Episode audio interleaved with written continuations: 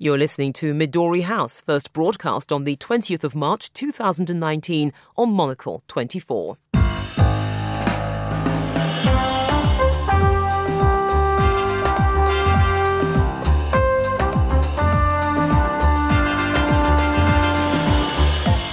Hello and welcome to Midori House, coming to you live from Studio One here in London. I'm Juliet Foster, and on today's show. As Prime Minister, I am not prepared to delay Brexit any further than the 30th of June. Staying a while longer, British Prime Minister Theresa May asks Europe to extend the deadline for the UK to leave the European Union. Italy alarms its European and American allies by signing up to China's multi billion dollar Belt and Road Initiative. My guests, Michael Binyon and Peter Goodman, will be discussing this and the day's other top stories, including as investigators search for what caused Boeing's 737 MAX plane to crash in Ethiopia, questions are raised over whether the company had too much power to regulate itself.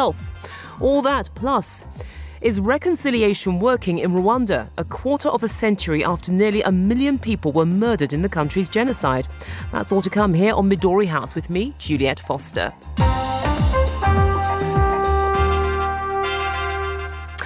Welcome to Midori House. My guests today are the Foreign Affairs Specialist for The Times, Michael Binyon, and Peter Goodman, who's the Global Economic Correspondent for The New York Times. Gentlemen, welcome to both, both of you to the programme.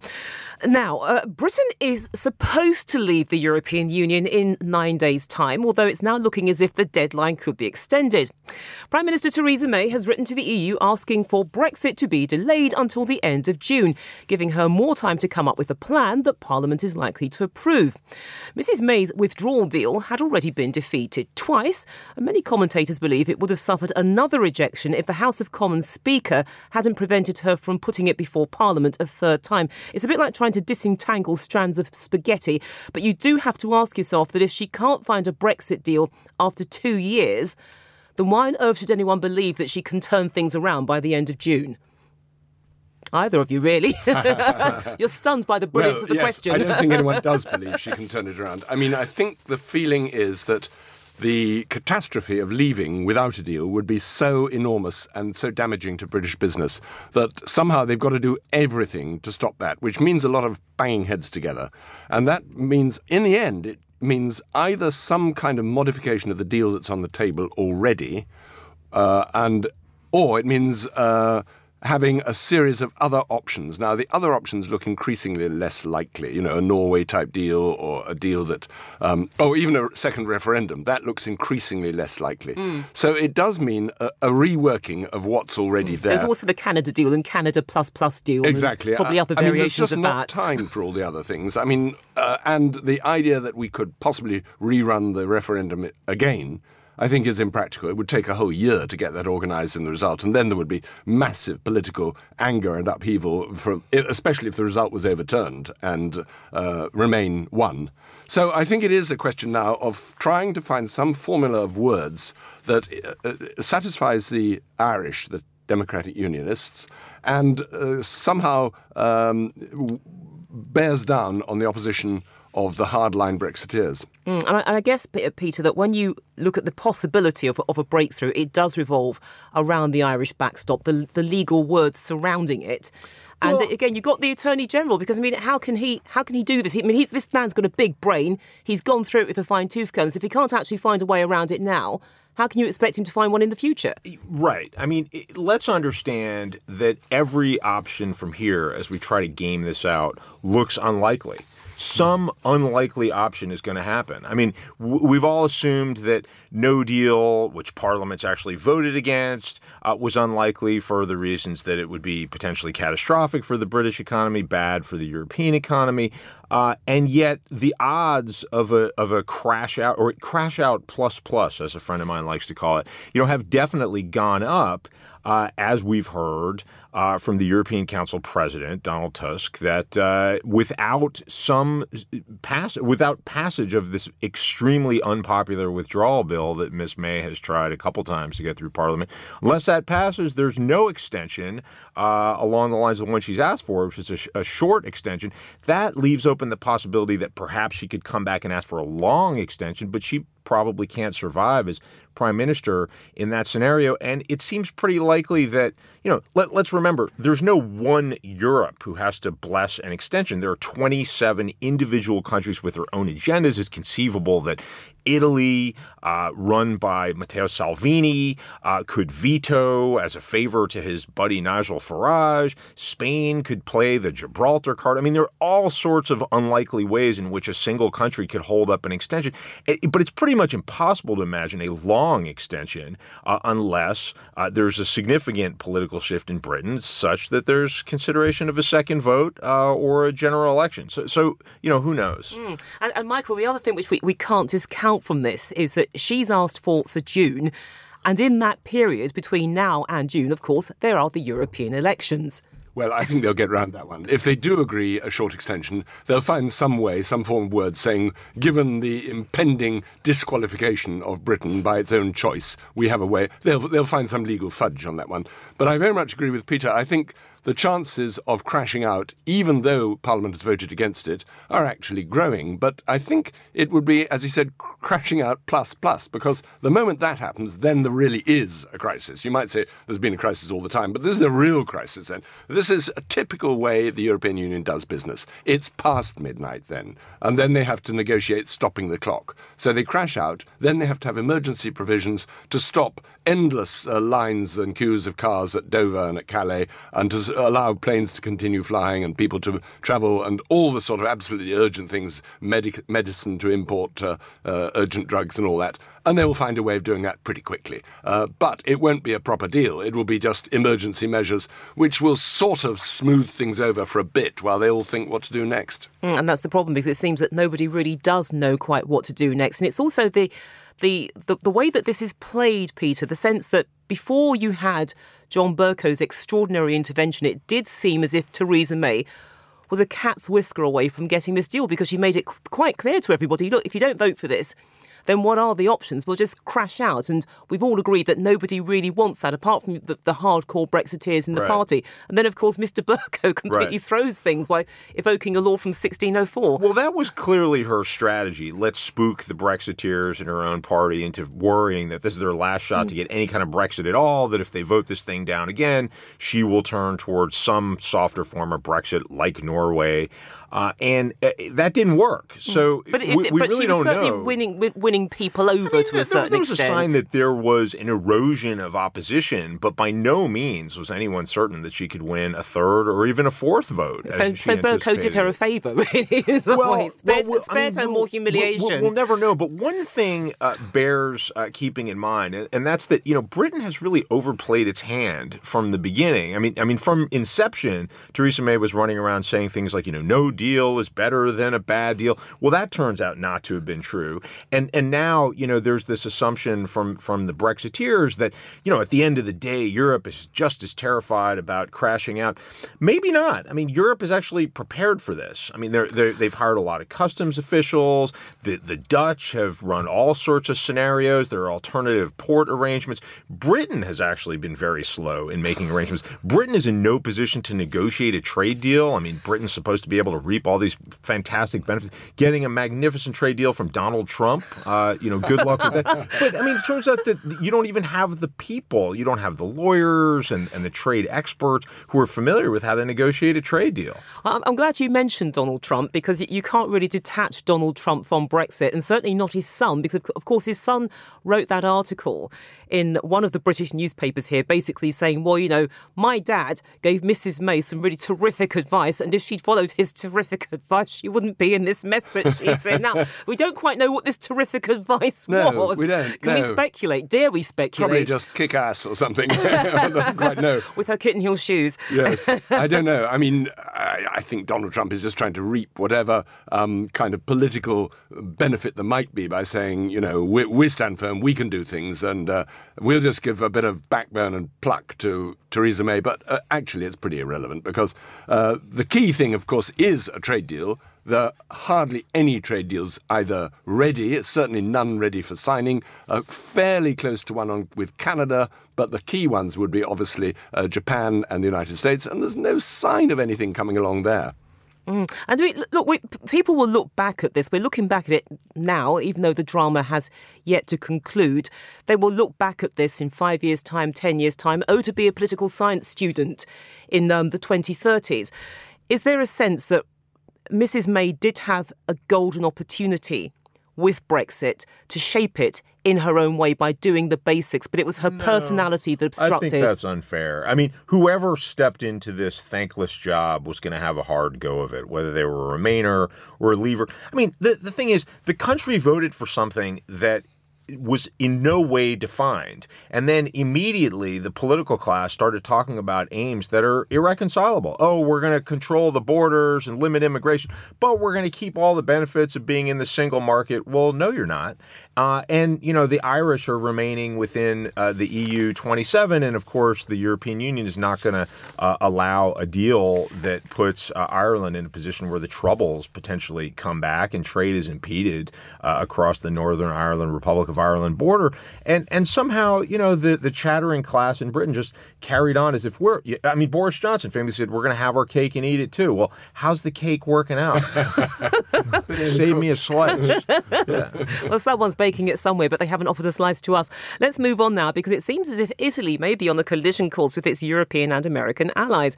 Chinese President Xi Jinping will visit Rome on Thursday, where he's expected to extend his so called Belt and Road initiative by signing multi million dollar commercial commercial pacts with Italy's Prime Minister Roberto Conte. Mr. Conte says the deal will be a massive boost for his country's economy, although the EU and America are less enthusiastic. The European Commission has called for curbs on the activities of Chinese state owned enterprises in the EU, while the US, which is locked in a trade war with China, has accused Beijing of adopting a quote, predatory approach to investing. Okay, so Peter, let me start with you because the, the impression that one gets is that we're in a changing world and perhaps Europe is clueless on how it should deal with America or sorry, with China, whereas the Americans, even if you criticize the approach, at least they've got one in terms of no, dealing with China. I, I, don't. I don't think that's quite right. I mean, I mean, the U.S. is similarly schizophrenic on China in that there's economic codependence, but there's a sense that China is eating our lunch and China is a strategic uh, competitor.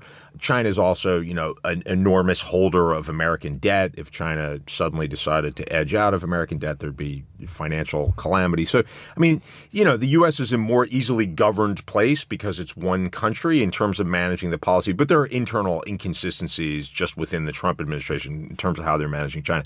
For for Europe, this is really a very complex situation because China has a has this enormous uh, Belt and Road Initiative, this trillion dollar uh, collection of infrastructure projects that accomplish a lot of objectives at once. I mean, they're they're building uh, ports and rail and road connections and extending uh, uh, electrical and telecom connections all the way across uh, Central Asia mm. and South Asia and and, and into. So it's like Europe. a 21st century Silk Road. The it is the remaking of, of yeah. the Silk Road, and it, and it achieves you know creating jobs for Chinese uh, construction companies and and making it easier for Chinese goods, importantly, to get to Europe without depending upon American policed shipping lanes. So you know countries like Greece, uh, which is uh, now handed over its port of Piraeus essentially to mm. China's largest shipping. I think it's about fifty percent of it that went to plus, yeah. right? So you know China is has got this beachhead and is stepping in at a time when a lot of countries, especially in the East, Hungary,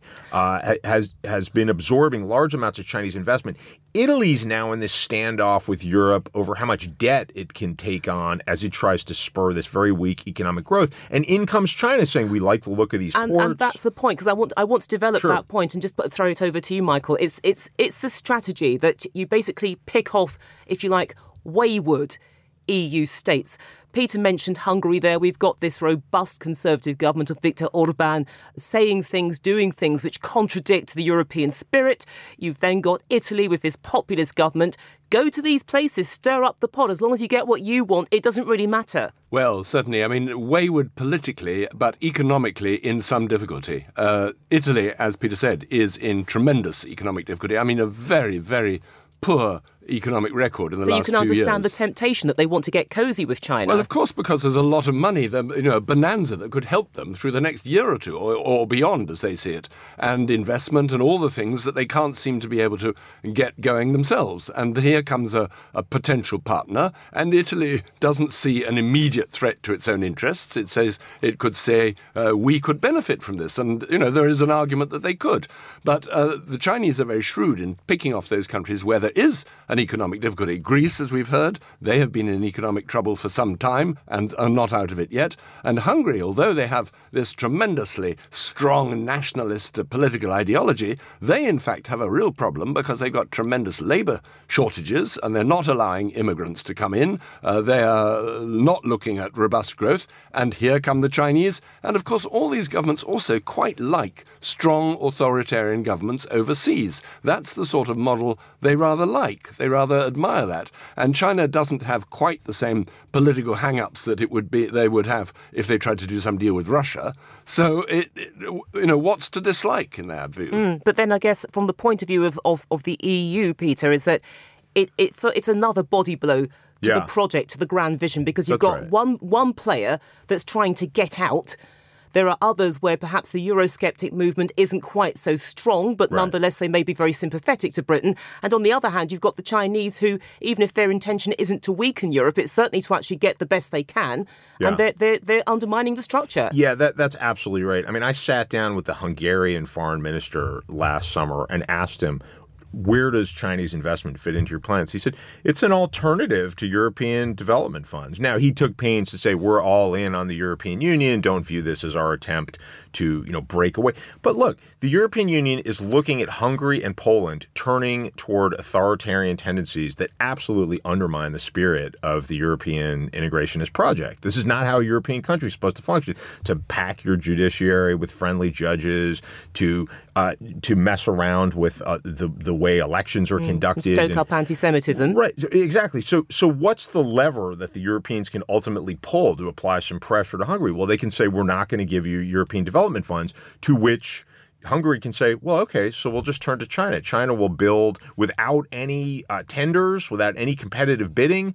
We will will invest, but you've got to give the the jobs to Chinese Chinese construction companies. This undermines how Europe is supposed to function. And then the other problem as well, I guess, is that look, Italy and others who may choose to get into bed with, with the Chinese, Michael, they, they, they, they, they sign these deals. But where's the reciprocation? Does that mean that an Italian company that wants to do business in China will somehow get preferential treatment or will they have to take their place in the queue with everybody else? Because that's the complaint that a lot of Western businesses have about the Chinese markets. It's very difficult to get in there and work on a level playing field. It is, yes, but I mean, it's equally difficult for everyone. I would have thought Italy had hopes that they might have some preferential treatment, but it depends what contracts there are to be picked up, and there aren't very many. I mean, Italy has a pretty good record in civil engineering, for example. So some of these major projects, the Chinese might uh, invite them to co-tender or to co-bid for some, of, for example, uh, roads and rail. I mean, these vast railway lines. But you're bidding against other players. You are bidding point. against others, but I mean, they might hope that there would be some preferential treatment, but it's certainly not guaranteed. And uh, the the danger is, of course, that they can't fulfill their part of the contract. Then, of course, they get into debt with China, and this is what the third world or, or the developing countries have all found that they don't pay back the debt, and then all of a sudden, Chinese owns your telecom system or something like that. Oh dear, and of course that fans up nationalist feelings again. Gentlemen, let's break away from it at the moment because you're listening to Midori House here with me, Juliet Foster, Michael Binyon, and Peter Goodman. They are, of course, my guests. And coming up next, as investigators search for what caused a Boeing 737 MAX plane to crash in Ethiopia, questions are raised over whether Boeing had too much power to regulate itself. Rome boasts an ancient specialisation in restoring the masterpieces of the past. But thanks to innovative technology, the works of Rome's art restorers is also very current. Monocle Films travelled to the Eternal City to visit restoration studio Merlini Storti. The founders of the all women team were trained by the former chief restorer at Vatican Museums, Maurizio De Luca. We can understand how restoration has always been present and how from the historical background schools of restoration were founded that have formed a generation of restorers who currently are considered the best in the world. The Art of Restoration, playing now in the film section at monocle.com. Still with me are Michael Binyon and Peter Goodman. Now, as air accident investigators search for what caused a Boeing 737 MAX plane to crash in Ethiopia minutes after takeoff, questions are now being raised about the manufacturer Boeing. The 737 MAX was one of the first commercial jets approved under new rules, which delegated more authority to the company than had been the case when its previous planes were certified.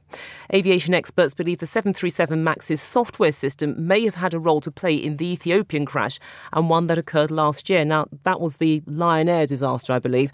But right. look, potentially standing back from this a moment, but you get the sense that we may have the stirrings of a major scandal here that goes beyond the causes of an air disaster. Is that a fair assumption to make? Well, I, I mean, I don't think it's a scandal in the sense. It's not as if something, some, some clear danger was uh, hidden so they could put people on an airplane that would crash. I mean, it's not as if Boeing in the long term can withstand uh, a, a, jet crash. I mean, you, you have to assume that the engineers thought that they had produced a safe plane. But uh, it is pretty clear that this process in the states of essentially outsourcing from the Federal Aviation Administration, which is the regulator uh, for airlines and aircraft, uh, saying, okay, Boeing, you certify for yourself that this plane is safe.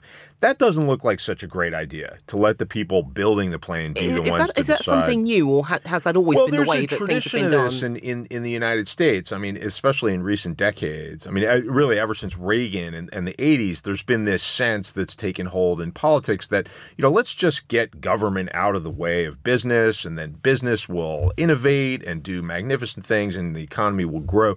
And so, I mean, in in the Trump era, this is this is really uh, taking root. But th- this happened back in 2012. This was long before Donald Trump. There's this tradition of of, of demonizing the regulatory system, and it it you know it it helped produce the financial crisis of 2008, and it does seem to have played some role in uh, Boeing uh, not reckoning fully with the implications of this software that they didn't even tell the pilots about. Mm. The pilots didn't understand what they were on. And this is the point, isn't it, Michael, that it, it's it's the Boeing personnel who are talking about this, but perhaps whistleblowing is too strong a term to use, but it certainly sounds a bit like that. Yes, I think, as Peter says, there's no deliberate uh, cover up, there's no deliberate scandal. People thought they were doing the right thing, they thought it would be safe, they thought it was actually going to be better.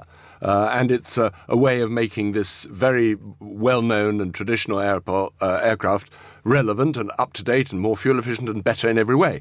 Uh, but uh, the problem has been that somebody thought somebody else knew what was happening, and somebody mm. thought somebody else had told someone, so and they hadn't. and there's a breakdown in the communication. And I think it does show that regulation is still needed. The thing is that Boeing is an extremely big, profitable, well um, reputed company, well known company. And people felt, well, they make really high precision stuff. They must know what they're doing. Hmm. And they must know all about it. And people thought, why get government in the way? Government just holds things up. There'll be red tape. And actually, it will set us back in the global competition with Airbus to sell mm. planes, uh, because Airbus, of course, are going to profit enormously from this uh, tremendous tragedy that uh, Boeing is about to encounter.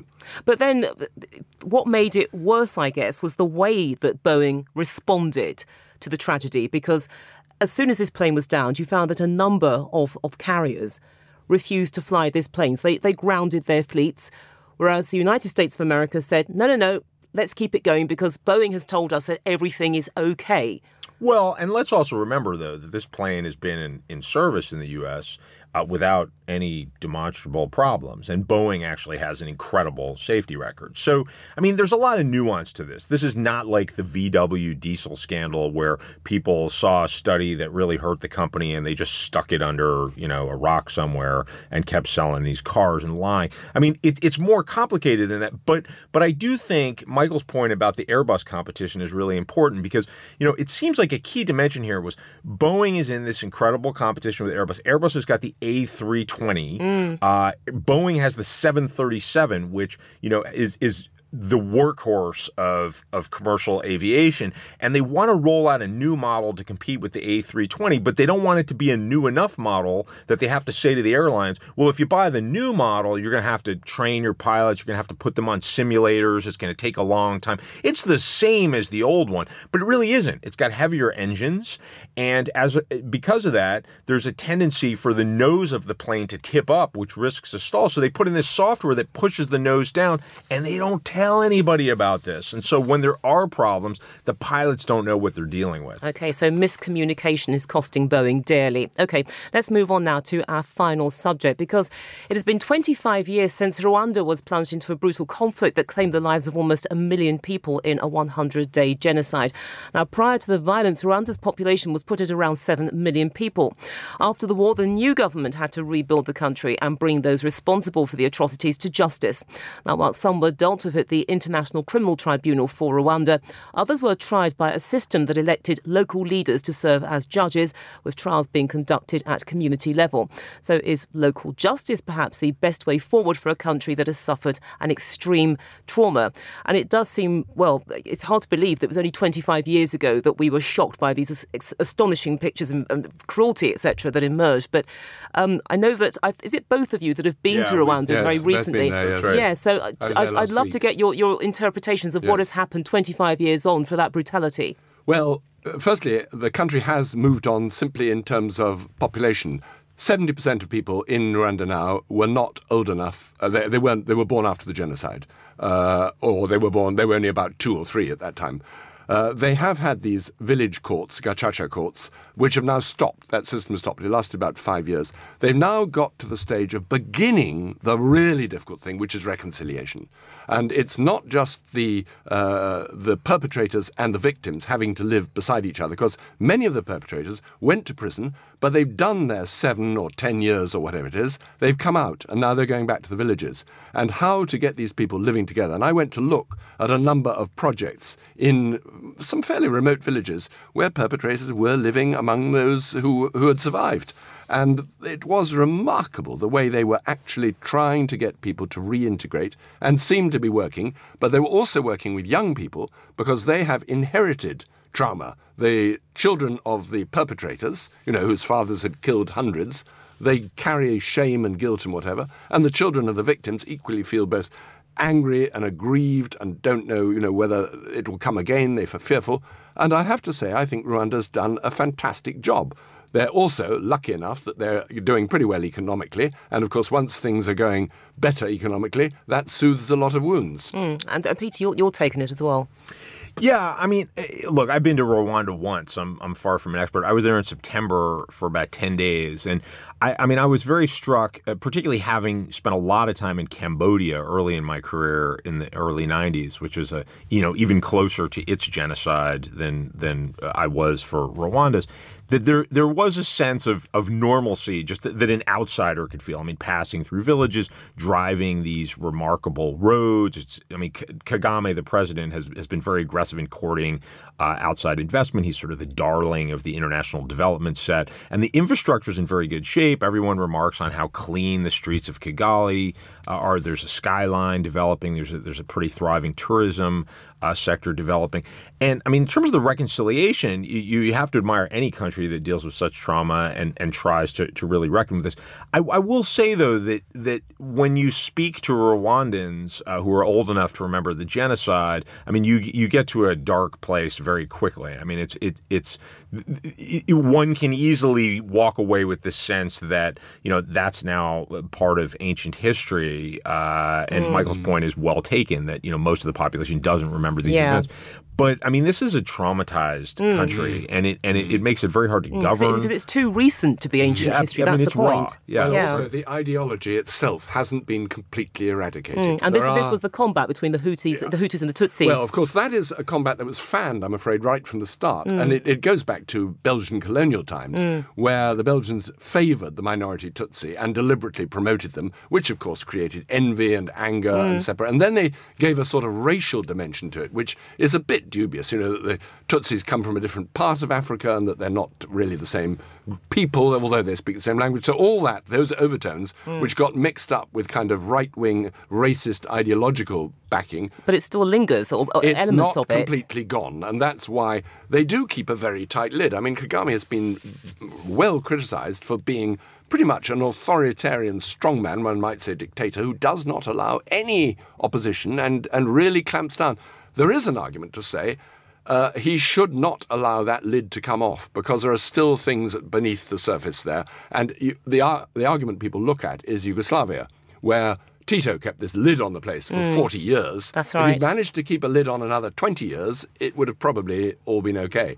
But as long as there were people there who were still lingering with what happened, it came back up again. Mm. And, this, and, and and also as well, when you when you look at this this template, it's, it's not unique to Rwanda because obviously there was the Vietnamese experience as well, and to a certain extent South Africa. Cambodian Sorry, yeah, experience, beg, beg your, right. beg- beg your Yeah. pardon there, the Cambodia, but also South Africa as well, the Truth and Reconciliation Sure. Committees, etc. I mean, look, there's a practical element to this because when you're talking about these atrocities, yes, you have a mastermind, but then you've got the, the others at the ground level who who, who perpetuate it. So really, the, the, the traditional judicial system isn't really going to work to a certain extent. Well, th- that's the thing. I mean, truth and reconciliation, who's not for those things? I mean, in the case of Rwanda, you actually have one side in a long running conflict that has won, and mm. some would say now imposing their order. Okay, look, it's a fascinating subject. Sadly, we don't have the time to continue with it, but we have reached the end of today's show. So, my guests, Michael Binyon and Peter Goodman, thank you for joining us here at Midori House. Today's show was produced by Daniel Bach, researched by Fernando Augusto Pacheco and Rory Goodrick,